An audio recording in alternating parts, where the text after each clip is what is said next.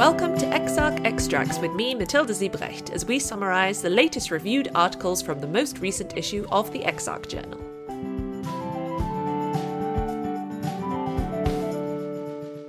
We look at the autumn issue of the EXARC Journal, released on September fifteenth, twenty twenty-two. The first article is by Cordula Hansen and Rüdiger Kerm. Again, I apologise for any mispronunciations I make in this episode or any episode of this show, and is entitled Retold, On the Way for a Digital Future of Documentation in Open-Air Museums, User Requirements for Data Entry and a Management Product for the Retold Project.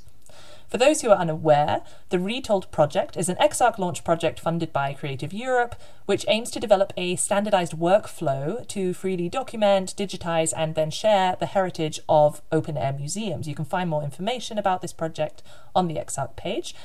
This report gives an outline of the project's current findings to date, uh, focusing on the interviews and the surveys conducted at various establishments in order to learn more about the current state and the future requirements of digitisation in European open-air museums. If you'd like to know more about the project, as I say, visit the EXARC website. You can read the full article in the EXARC Journal, and you can also listen in to the latest episode of Finally Friday, which features two members of the Retold project as our special guests. The next article was also the topic of a recent Finally Friday podcast episode and focuses on Examining the Physical Signature of Pre-Electric Tattooing Tools and Techniques, written by Aaron Dieter-Wolf, Danny Ride, or Ride, and Maya Sialuk Jakobsen.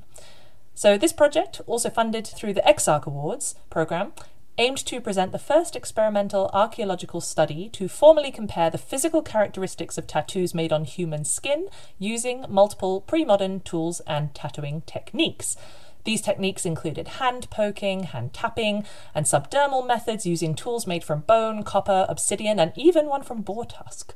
The results of their experiments, all performed, by the way, on the leg of author Danny Ride, provide some really interesting insights into pre-modern tattooing and also many suggestions for future directions in this area of research. Article number three looks at The Experimenter's Body, Movement as an Artifact by Thaisa Martins. This paper was inspired by the question, when the only thing we have is the archaeologist's body, how can we do archaeology? And to answer this question, the author used a transdisciplinary approach, combining the body movement analysis and theoretical framework of the study of dance with the archaeological perspective of experimental archaeology. And I should say the article is the result of the author's M A thesis and therefore creates a lot of further questions that can't really be answered, unfortunately, in the scope of this paper. But there are some really fascinating points raised. And if you're interested in this aspect of experimental archaeology, it's definitely worth a read. So next up, we have Pit Preserves from Ida on the problem of charred seeds from prehistoric pits by Lutz Zwiebel. So charred cereal grains are one of the most common macro remains described in archaeological collections, and this article aims to discover exactly how these remains were created and under what conditions they preserve in the archaeological record. So the author used a mixture of experimentation with modern seeds and comparison with existing archaeological data to investigate this question. They also experimented with fermentation processes and also discussed the location of these charred seeds in site reports.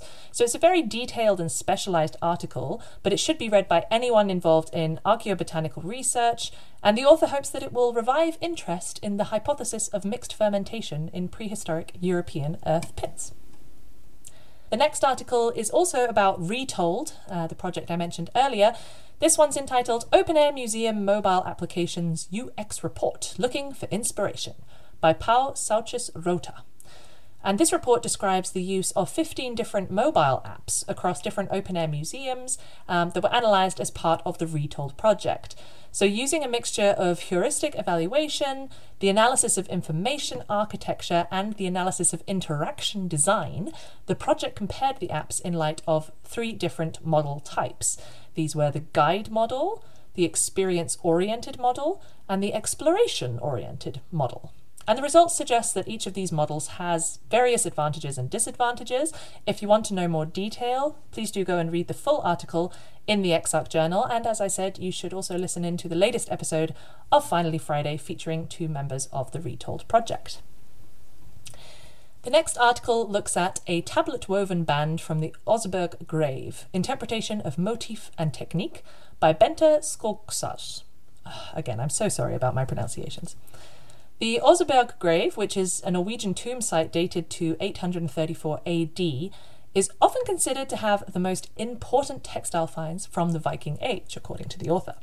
So this study aimed to reinterpret one of the forty-eight tablet-woven bands identified at the site, specifically band thirteen B two.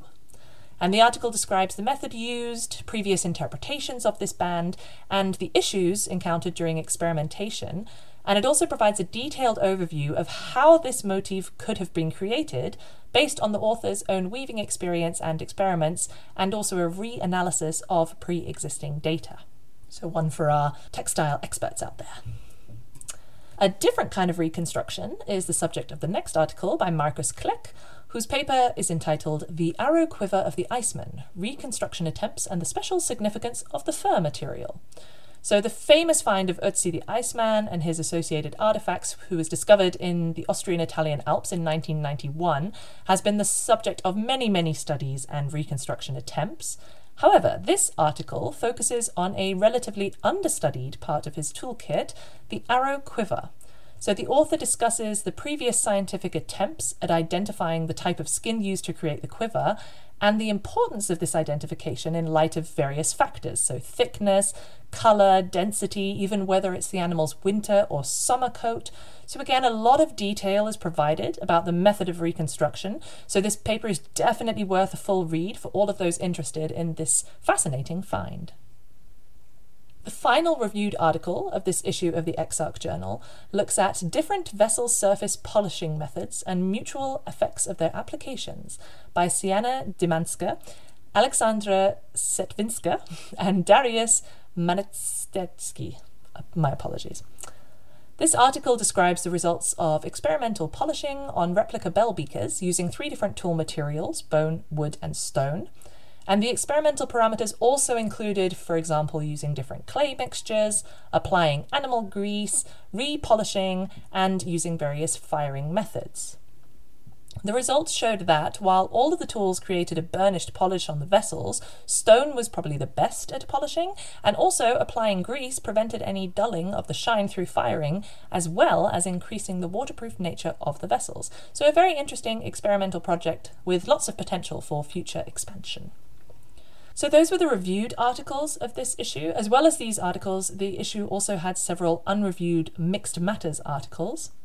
These include two event reviews, fifty years of Cooperation between the University of Vienna and Mammuts, written by Franz Pieler, and Metallurgy Short Course at Sharp two thousand twenty-two, written by Giovanna Frigni. And there are also two book reviews, Investigations into the Dyeing Industry in Pompeii by H. Hopkins Pepper, reviewed by Manta van der Herve, and Studies in Experimental Archaeometallurgy, Metallurgies by George Fairley et al., reviewed by Terry Runner. Giovanna Frigni also provides us with a review of the Historical Metallurgy Society's second Accidental and Experimental Conference from June this year, and Roland Paardekooper reviews the ICOM Museum Convention in Prague from August this year. And finally, Ulrike Braun presents an overview of Virtual Reality, One Project, thirteen Museums. So that was all for this issue of the EXARC Journal. This was EXARC Extracts. If you want to find out more about the research mentioned in this episode, check out the latest edition of the EXARC Journal, which can be accessed online at exarc dot net forward slash journal.